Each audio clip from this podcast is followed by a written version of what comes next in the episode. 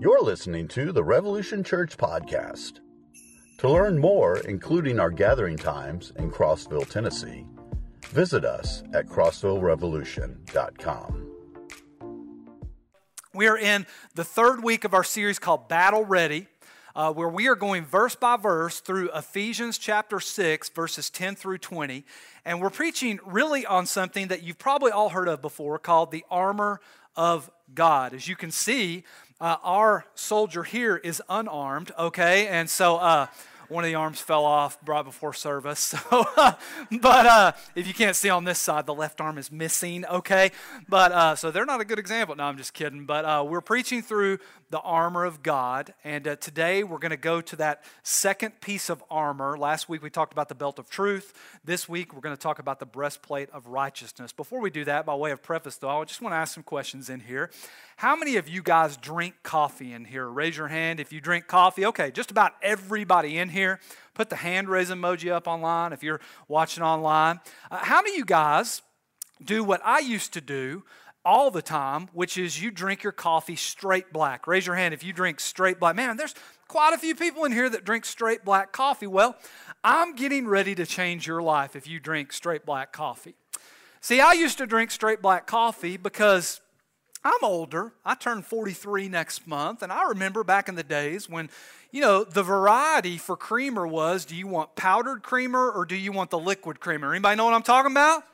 And so I just always drink my coffee black because I really just wanted the caffeine from it. Still do drink it black sometimes, but most of the time I don't because one day I was walking through Food City and I passed the milk on the right, and then all of a sudden I get to the coffee creamers and my mind goes, because there's like a bajillion different kinds of coffee creamer. Did y'all know this? I'm looking, and it's like, see, I never got into all the the frappuccinos and the rappuccinos and the crappuccinos and all that stuff. You know, all the Starbucks. Well, y'all all got your drinks or something. Some of y'all do. I don't. I just straight black coffee. Well, I'm looking. I'm like peppermint mocha. What? Italian sweet cream. What? And then I saw one, and this is no joke, y'all. Snickers coffee creamer. So now, when I drink my coffee, guess what I put in it? Snickers coffee creamer most of the time. I start my day in a diabetic coma with Snickers coffee, and it's awesome. I was thinking about that. And I was thinking about how when you add creamer to coffee, you cannot separate the two. If I leave the kitchen and take my coffee with creamer to the den or the living room or the bathroom, I don't know why you take it to the bathroom, but y'all know what I'm saying. You can't separate them. They are combined and together no matter where you take them. Well, today, what we're going to really reiterate to you and try to get you to understand is as we've been through this series, we've tried to get all of us to wake up to the fact that we are in the midst of a spiritual, unseen war. And you can have victory in the unseen realm that controls everything in the physical realm, by the way, as a result of the Holy Spirit inside of you if you've been saved.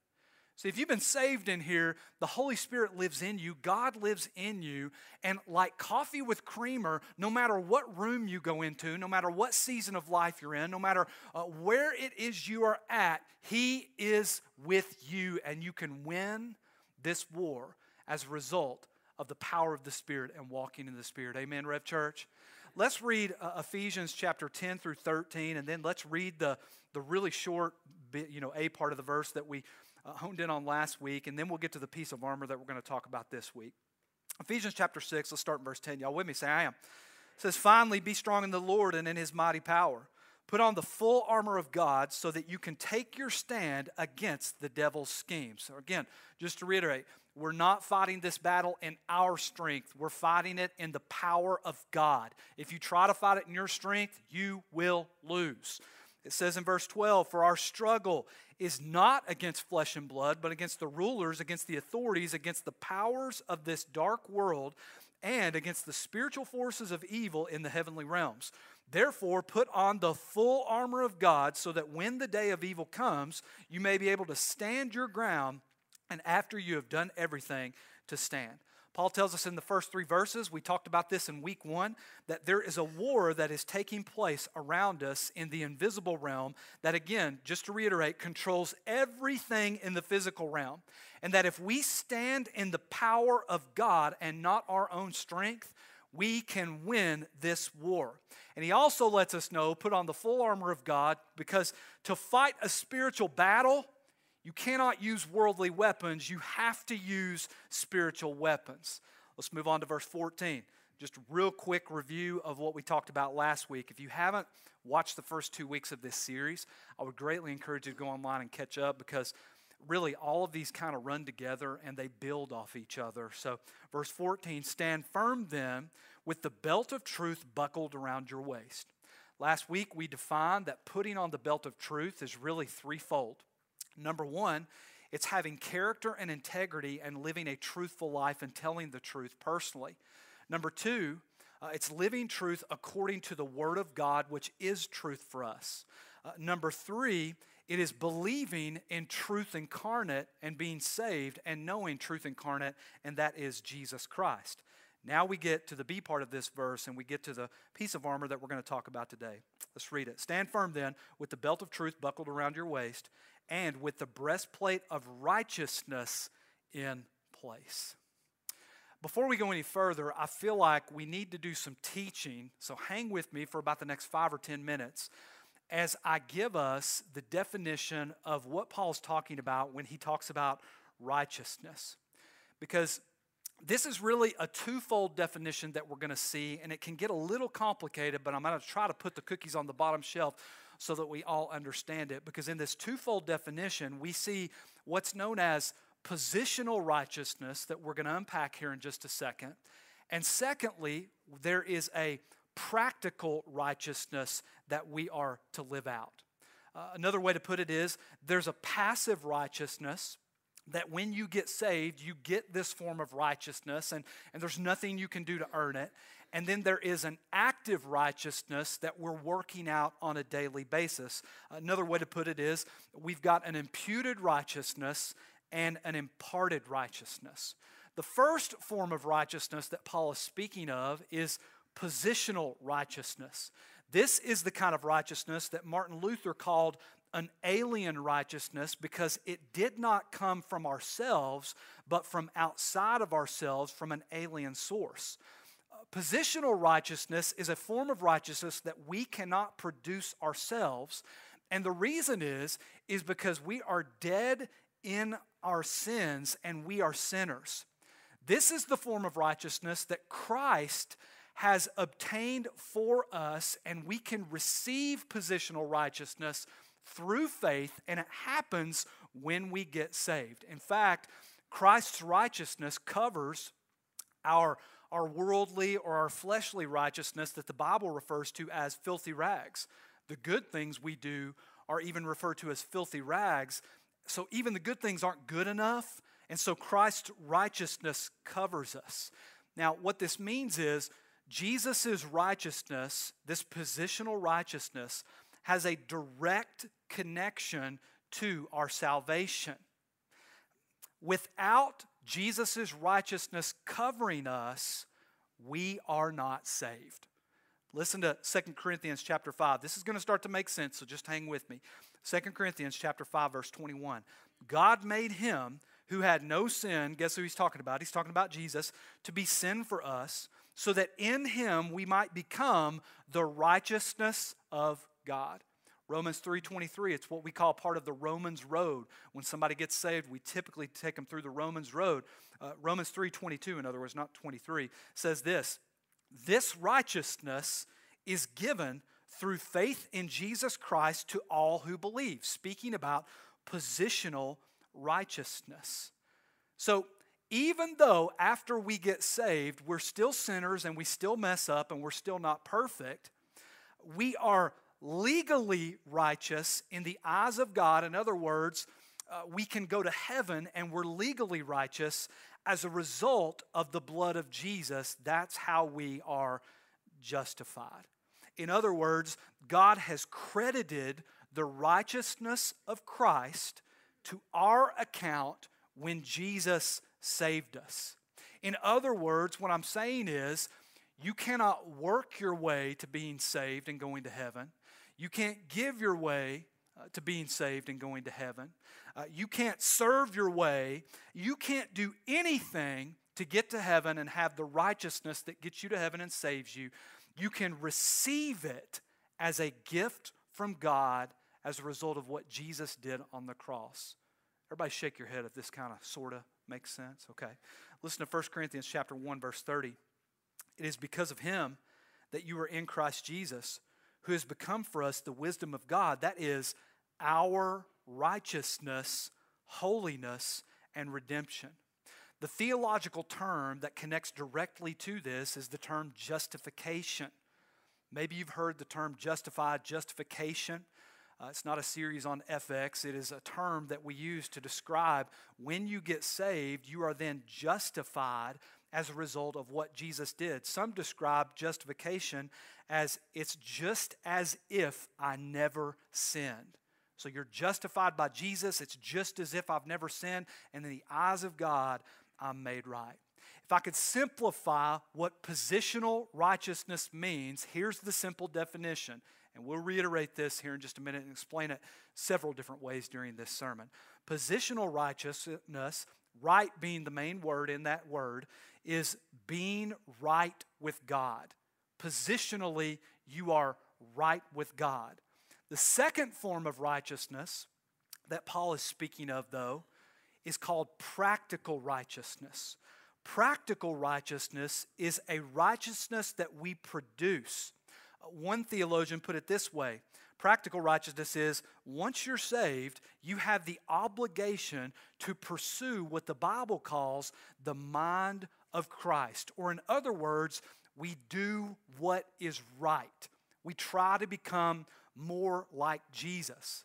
Now, here's the important thing to remember the idea is like James says, faith without works is dead. Like you're going to try you're going to be different after you get saved. Here's the thing to remember about practical righteousness. Is everybody following me? Say amen. There's a lot of P words in here, and I'm trying not to get them mixed up, okay? Uh, practical righteousness flows out of your positional righteousness. So, if you're not positionally righteous and saved as a result of Jesus and his righteousness covers you, then you can have absolutely no practical righteousness in your life. Listen to 1 John chapter 2 verse 29. Listen to what it says about practical righteousness, this righteousness that we work out in our day to day walk with Jesus. If you know that He is righteous, you know that everyone who does, does what is right has been born of Him. 2 Timothy chapter 3 verse 16 great verse you're going to recognize this verse we quote it all the time but we tend to stop halfway through this verse we need to read the whole thing listen to what it says all scripture is God breathed and is useful for teaching. Amen, Rev Church? All truth, all scriptures God breathed and useful for teaching, rebuking, correcting, and training. Listen to the phrase training in righteousness. In other words, we're working this out. We're training. We're trying to get better at this. We're getting stronger in the Lord. We're working out this righteousness. The idea is Philippians 2 that says this. You'll recognize this passage. Therefore, my dear friends, as you have always obeyed, not only in my presence, but now much more in my absence, continue to work out your salvation with fear and trembling. That's the idea behind practical righteousness. Work out your salvation with fear and trembling, for it is God who works in you to will and to act in order to fulfill his good purpose. Okay? Simple definition of positional righteousness, if it was being right with God, a very simple definition for practical righteousness is right living. Living right. Doing the right things according to what Scripture tells us to do. And let me add this in here as well. It's being the real deal in your righteousness. What I mean is, it's not just looking good on the outside, but on the inside and behind the scenes, not having righteousness. It's not, in other words, fooling the people that you go to church with and the people you work with, Because here's the thing as it pertains to spiritual warfare, I guess what I'm saying, don't be a hypocrite with your righteousness, okay? Because, because as it pertains to spiritual warfare, what we're talking about, you know this. You cannot fool God if you're a hypocrite. You cannot fool God if you're trying to look righteous on the outside, but really behind the scenes you're not. Guess who else you can't fool? The devil and his demons. They know if you are the real deal or not. I ask my kids to clean their room all the time. And usually, cleaning the room goes in several stages. Parents in here can relate to this. I usually walk in the first time and I look and I go, wow, it looks clean. But then, y'all know what's coming. I open the closet, I look under the bed, I open the drawers and look inside. I, I, take their bed sheets off. They got stuff stuffed under the bed sheets. You know what I mean? And it looks like it's clean on the outside, but man, when you get in the cracks and you look under the bed and you get in the closet, you realize it's not really what it seems. You know what I'm saying? A lot of Christians walking around. Room looks clean, but when you get into the cracks and crevices and you open up the closet, you look under the bed, you're a mess. So be the real deal. The idea is this, and we're going to learn this today Jesus didn't come to just make you look right, He came to give you victory over sin and the enemy. And that's what we're going to learn today through this righteousness. Listen to Romans uh, chapter 6. It says this Offer every part of yourself to Him as an instrument of righteousness. 2 Timothy chapter 2 verse 22 flee the evil desires of youth and pursue right it's talking about practical righteousness not the righteousness jesus gives us. We're pursuing this righteousness faith love and peace along with those who call on the lord out of a pure heart. Let's make a statement and let's define how we put on our breastplate of righteousness to protect us. We put on our breastplate of righteousness when we are right with god and living right does that make sense to everybody simple enough Twofold definition. You don't have it on if you're not doing one of these two things. You got to do them both, right? Like we got to be right with God and we're living right. Now, what we're going to see today is when it comes to you being right with God and that positional righteousness you have that Jesus has given you, his righteousness, Satan cannot take that away from you, Rev Church. God has given it to you, and he's the one who gifted it. And nothing can separate you from that righteousness. But boy, when it comes to your practical righteousness, living it every single day, Satan's going to do everything he can to mess that all up in your life. Two things that righteousness leads to in our life that we can learn from the idea of a breastplate that a Roman soldier would wear. Number one, righteousness leads to protection. Now, Romans would wear a breastplate, and as you can see, this is kind of like a one piece molded breastplate. This was actually molded off of my body. You can see right here. I appreciate you laughing. That makes me feel really good. Boost my confidence. Thanks, y'all. But a Roman soldier would have some breastplates that looked like this. Some of them were thick leather uh, with more like a chainmail kind of design to it, with pieces that covered the front, covered the back, all the way from the neck uh, down to the torso. And uh, as I told you last week, Roman soldiers carried some 70 to 80 pounds of armor, and over 50% of the weight of the armor was found in the breastplate. And here's why the breastplate protected and was designed to protect the vital organs of the body. If you get swiped on your arm or on your leg, that's one thing. But if your digestive tract, if your kidneys, if your liver, if your heart especially has an arrow go through it or is stabbed through, it most certainly would kill someone. In fact, in Proverbs chapter 4, verse 23, one of the most popular verses of Scripture, you'll recognize it. It speaks to this idea of what the breastplate of righteousness protects on us and the vital organs spiritually it protects on us. Listen to what it says above all else, guard your heart, for everything you do flows from it. Now, what Satan is trying to do to every single person in here is he's trying to make a break between your positional righteousness, which is the righteousness Jesus gave you, and your practical righteousness that you're working out every day. He wants you in your mind to separate those two things so that your breastplate gets out of whack and one of his flaming arrows can get through and puncture one of the vital parts of your life. See, righteousness, that practical living right righteousness, guards the vital parts of your life. This is what we learn spiritually from the breastplate. When you make wise, holy, righteous decisions, they protect you from harm. Conversely, and the Bible speaks a lot to this, when you make unrighteous, wrong, foolish, or sinful decisions, it invites the enemy into your life and opens you up for an attack. I can remember when we first started the church, uh, the first two or three years that we started the church, uh, we used to give out thousands and thousands of T-shirts every single year that said "No perfect people allowed."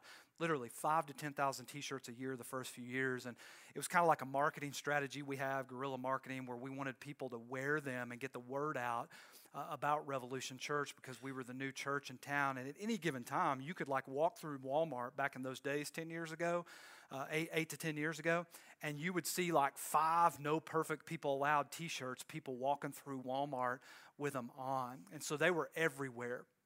Well, one day, uh, I was uh, stopping at a gas station, the one right next to Gondolas, to get an energy drink because I was going to work out.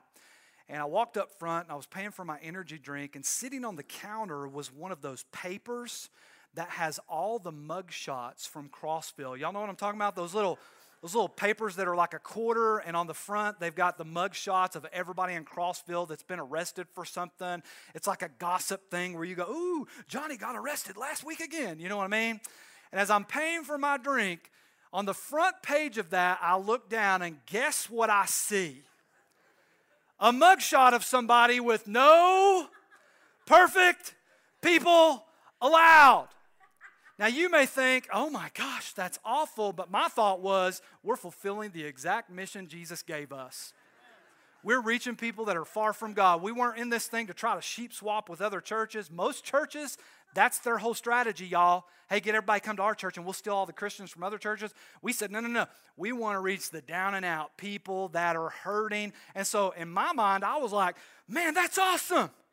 What great advertisement for Revolution Church. People get their mugshots made in these t shirts, right? Awesome. I went and visited that person that was in that mugshot. And in the first few years of the church, I did just, just about everything. The church grew so fast. And I can remember the first couple years, I was the one that went to the jail and visited people when they got in trouble, went to the hospitals and all that stuff. I don't do a lot of that now, but uh, I can remember going to the jail several times. And, and on this instance, I went and talked to the young man he was about 19 years old, I think. And I sat with him with a pane of glass in between us. And he said, Man, I just, I didn't know. Been convicted of a sex crime. Going to be a sexual offender probably for the rest of his life. I didn't know. I didn't know she was under 18. She lied to me. She told me she was. And he said this I didn't do anything wrong. And I had to, as a pastor, if I have any integrity, right, I had to look at him and I had to say, hey, man, you know I love you. I'm the only pastor in Crossville, Tennessee, probably, that would be sitting about across from you in a jail, especially a church our size, right? So you know I love you. You know I got a heart for you. But I had to look at him and say, listen, bro, you made some bad decisions. You were at a party getting drunk, having sex outside of the context of a heterosexual marriage with a girl. So the decisions you made leading up to this is what led to where you are now. I feel for you. I'm with you. I'm praying for you. I'm pulling for you.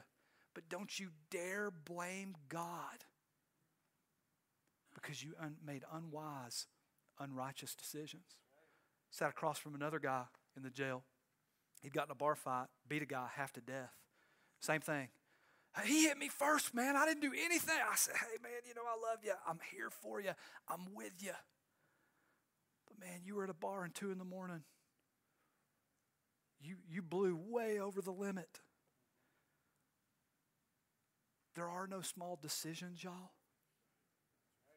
That's the idea here. You're in a bad marriage. Now, listen, there are times when you are completely innocent. A child gets molested, they did nothing wrong, right? But the majority of the time in our lives, we have a part in the things that happen to us. You're in a bad marriage and you're blaming him or you're blaming her. Well, let's take an inventory. Okay. Did you live together before you were married?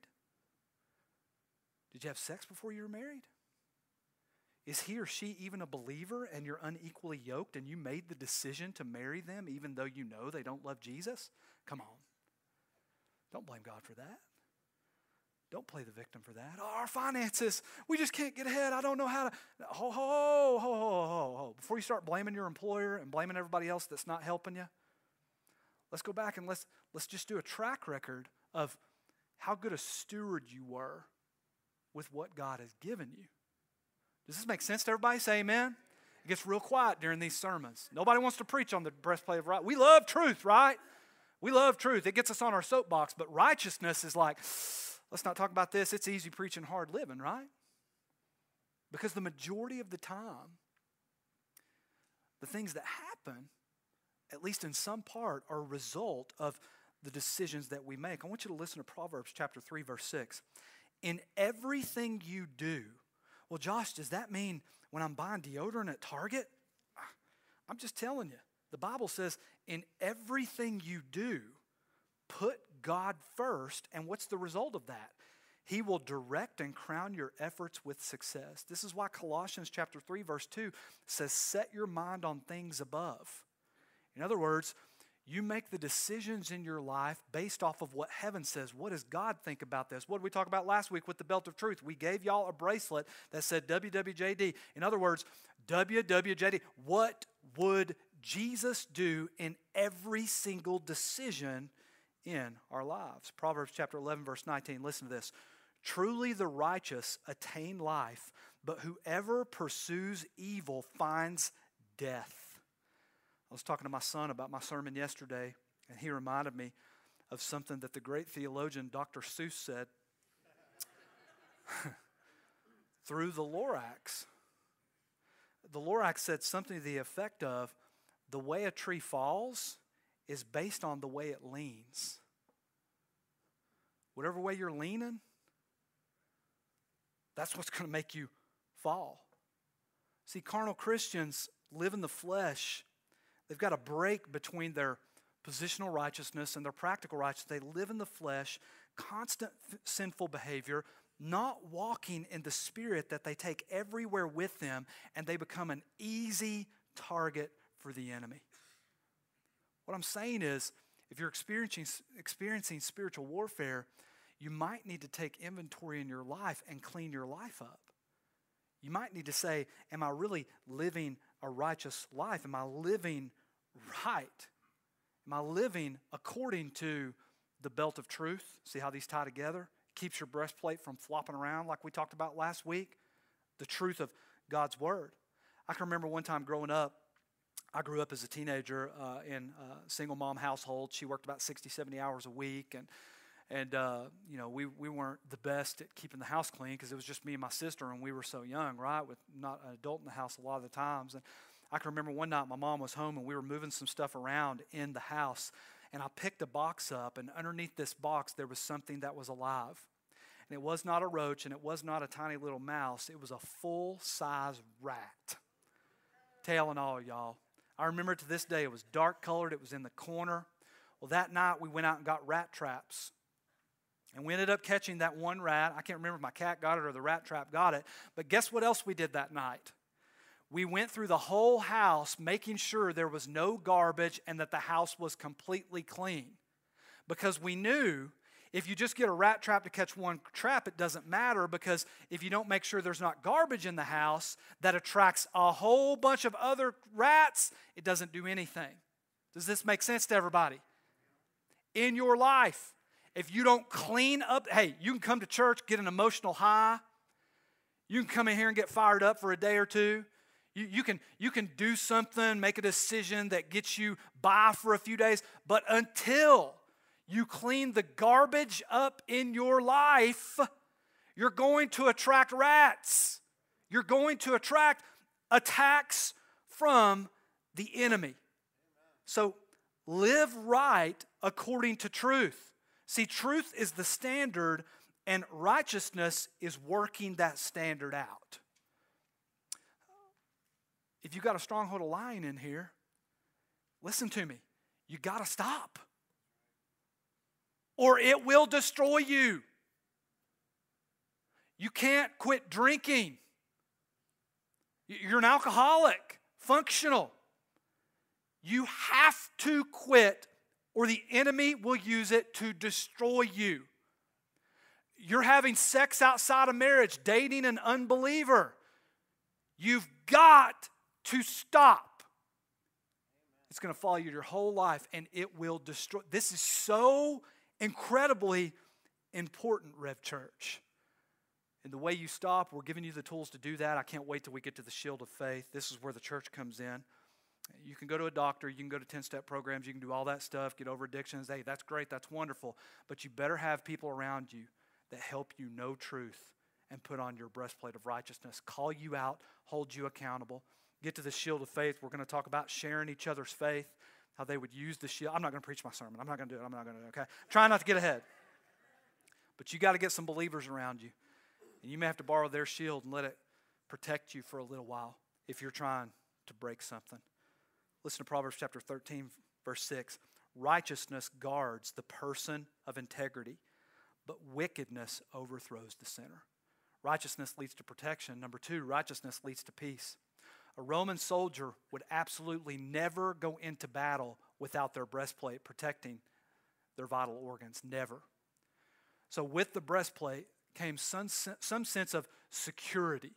It may not take a whole lot of offensive weapons, they may forget this or forget that, but they would never forget their breastplate that protected them and as a result gives them peace. I was thinking about our modern day version of a breastplate. And the modern day version of a breastplate is, of course, like a Kevlar vest uh, that police officers or soldiers would wear. And shout out to the uh, Sheriff's Department. They let us borrow a lot of the things that we're using for this series. My brother, uh, uh, Rick Lanzalotta, who let me borrow some of this stuff. But they would, they would give you a Kevlar vest like this. And they're very important if you're on the SWAT team or you're an officer or you're a soldier because, again, it protects the vital parts of your life. But think about this.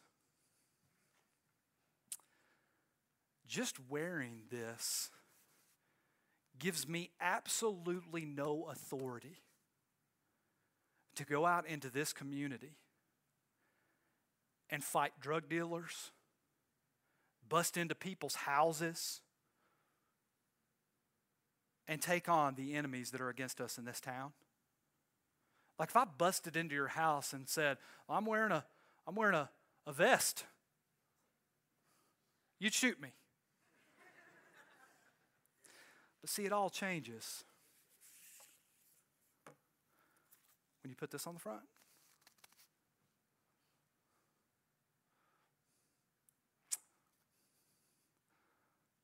What gives the SWAT team the authority and officers the authority is not who they are.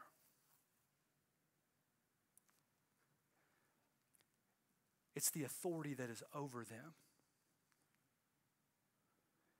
And this is what allows them to go out and fight the drug dealers and the criminals and bust into people's houses and SWAT houses. You're going to hear more about this next week when we talk about the shoes of peace. And do not miss. If you got to go out of town for Thanksgiving, cancel your plans right now, okay? Stop. Don't go. Be here next time. I'm telling you, we got baptism. We're baptizing people, and we're going to talk about the shoes of peace. You're going to hear more about this. A lot of the things we're talking about in this series are reiterated for good reason. When you're fighting, when you're fighting this spiritual war, you're not fighting it because of who you are. You're fighting it under the authority that's stamped on your breastplate that came from Jesus. Makes sense, Rev Church? I want you to listen Proverbs chapter 10, verse 6. Blessings crown the head of the righteous. Anybody want to be blessed in here? I do. Some of y'all, I don't know. Sometimes the way we live, sometimes the way I live, it's kind of like I'm asking God for a cup of wrath. I don't know. You know what I mean? Blessings crown the head of the righteous, but violence overwhelms the mouth of the wicked. In week number one, Uh, we talked about how the word stand or stand firm appears four times in these 10 verses that we're going over during these two months. And the Greek word for stand is histemi, H I S T E M I. And a better translation is to stand firm. Four different times it's used in this passage. And in week one, we gave the word picture of a weatherman that's trying to stand in the middle of a hurricane with 150 miles an mile an hour winds, and how what Paul was saying was even when the storms of life hit you and you figuratively feel like there's 150, 200 mile per hour winds blowing you all around, when we stand in the power of God with our armor on, we can stand. Listen to Proverbs chapter 10, verse 25, as that pertains to the breastplate of righteousness. When the storm has swept by, the wicked are gone, but the righteous stand firm forever. What a verse of scripture. Yesterday was a bad day for UT football. It was awful. There's a lot of things I want to say, but I'm not going to say them. It was bad, though. It was rough. So, the game this year that I'm going to remember the most, that stands out the most to me, what game is it, y'all? Alabama. Sorry, Alabama fans.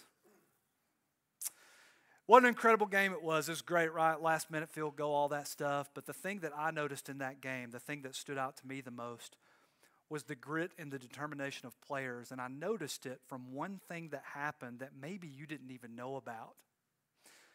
There's a player on the team that did something that got caught on TV that I have now taken a picture of it and made it the screensaver on my phone. Now, before I show you this picture, just know it's really gross. So if you got a weak stomach, don't look at it. Like nobody's like missing their arm or anything. You know what I'm saying? Like the, like our bro here. But uh, but but but it is kind of gross. And here's the picture. Here's the picture. You guys go ahead and put that up. There it is, right there. Can y'all see that? That's number 53. I believe his number is 53, Jeremiah Crawford. I went and followed him on Instagram after this because I was like, that guy's awesome. Because because right here in this instance, if you actually watch, and that's the actual screenshot of my phone, okay, y'all, that's, the, that's on the front of my phone. Um, he's standing there, and you know our offense just goes, goes, goes, and goes. He throws up. He looks at the defensive lineman and shakes his head like this, like, yeah, baby, I'm puking and coming at you.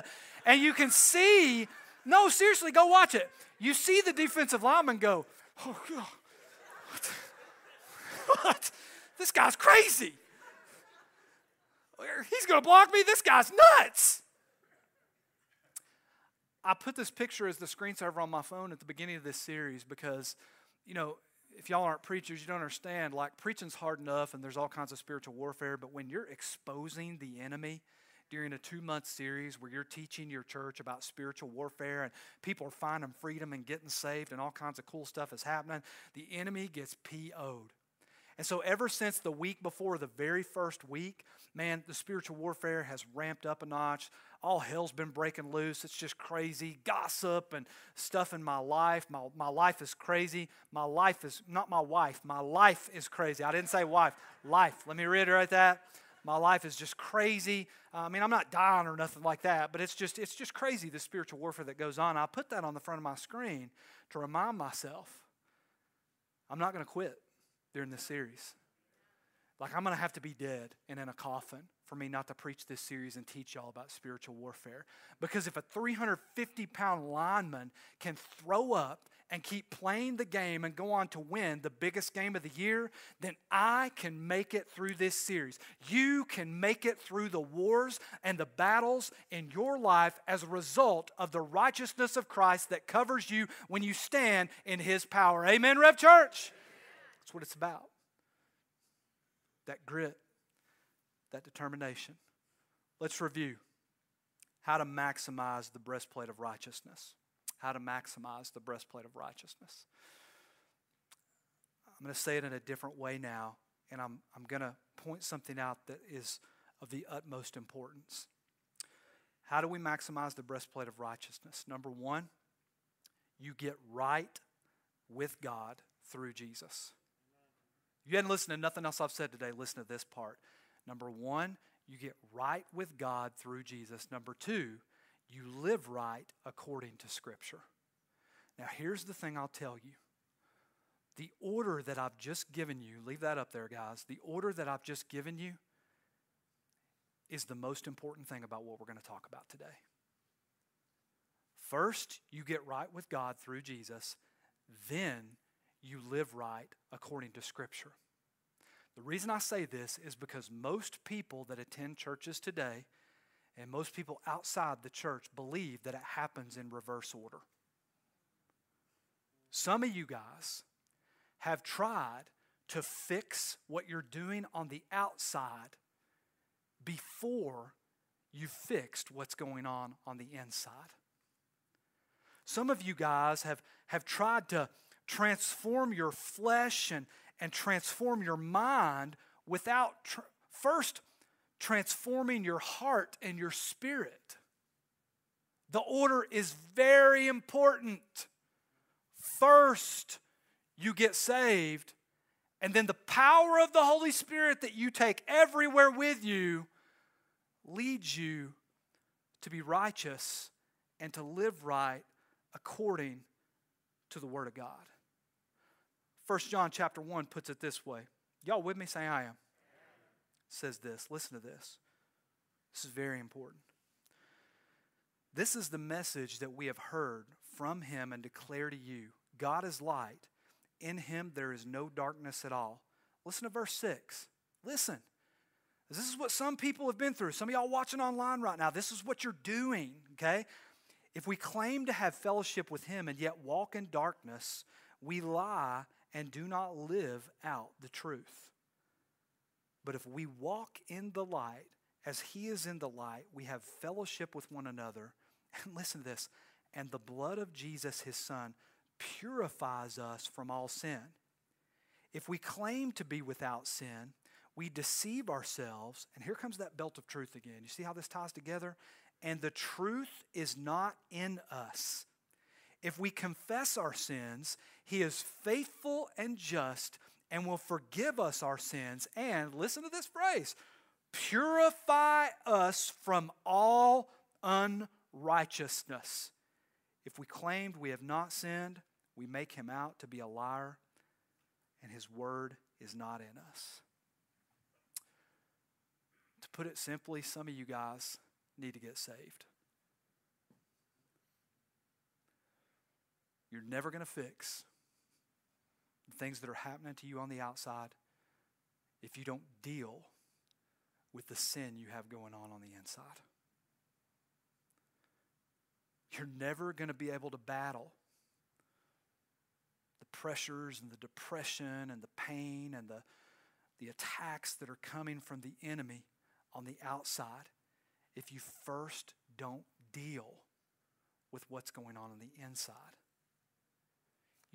Have to get saved first before you can fight a spiritual war. You have to have a positional righteousness that covers you, the breastplate of righteousness, and protects you from Jesus before you could ever have a practical day to day righteousness that flows out of the positional righteousness.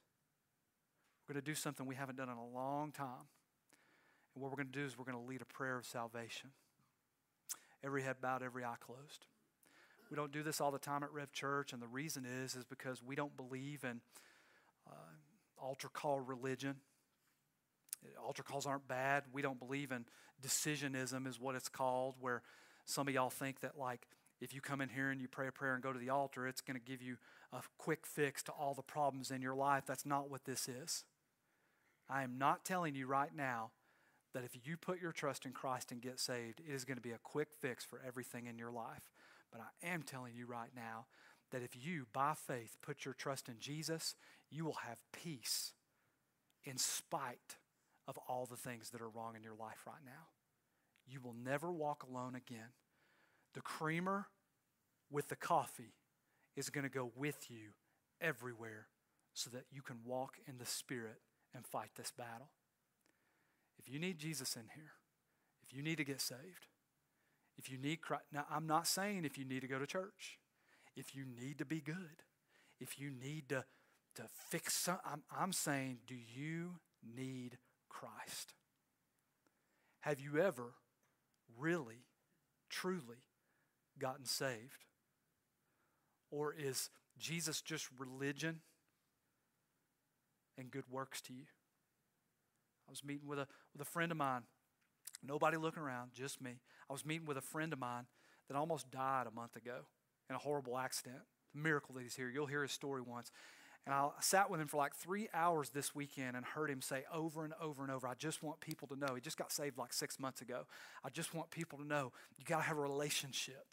You got to have a relationship with Jesus. You got to have a relationship with Jesus. You got to have a relationship. That's what I want people to know. I never would have made it through this without a relationship. If this had happened a year ago instead of now after I've gotten saved, it'd be totally different. You got to have a relationship with Christ. Relationship with Christ. That's what this is. It's starting your relationship with Christ. So if you need that, I want you to repeat this prayer after me and feel free to, to say this prayer in your mind silently. That's fine. This is not about, uh, you know, everybody seeing you pray this prayer. I'm not going to ask you to raise your hand or fill a card out. A public declaration comes through baptism, which the Lord will lead you to do later when you'll go public with your faith. But right now, you're doing business with God. This is between you and Him. Just say this prayer, put it in your own words. Lord, I'm a broken mess. And right now, I realize I'm in desperate need of a Savior. I cannot save myself because I can't get it straight. No matter how hard I try, I fail. I'm broken. And I don't want to do things my way anymore. I can't do this by myself anymore.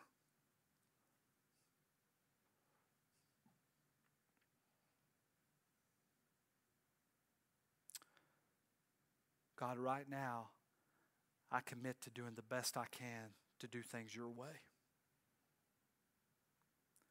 I surrender my life and I give everything to you.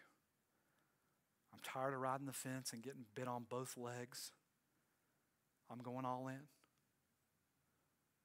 I give everything to you my family, my marriage, my money, my business, my life. I give everything to you. Help me become the person you want me to be. I believe Jesus died for my sins, for my mess ups, for my mistakes.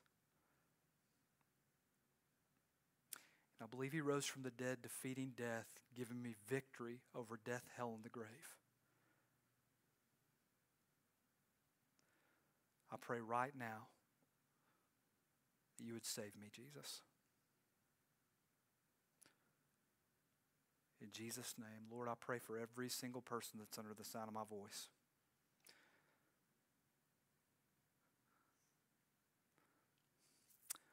I pray, God,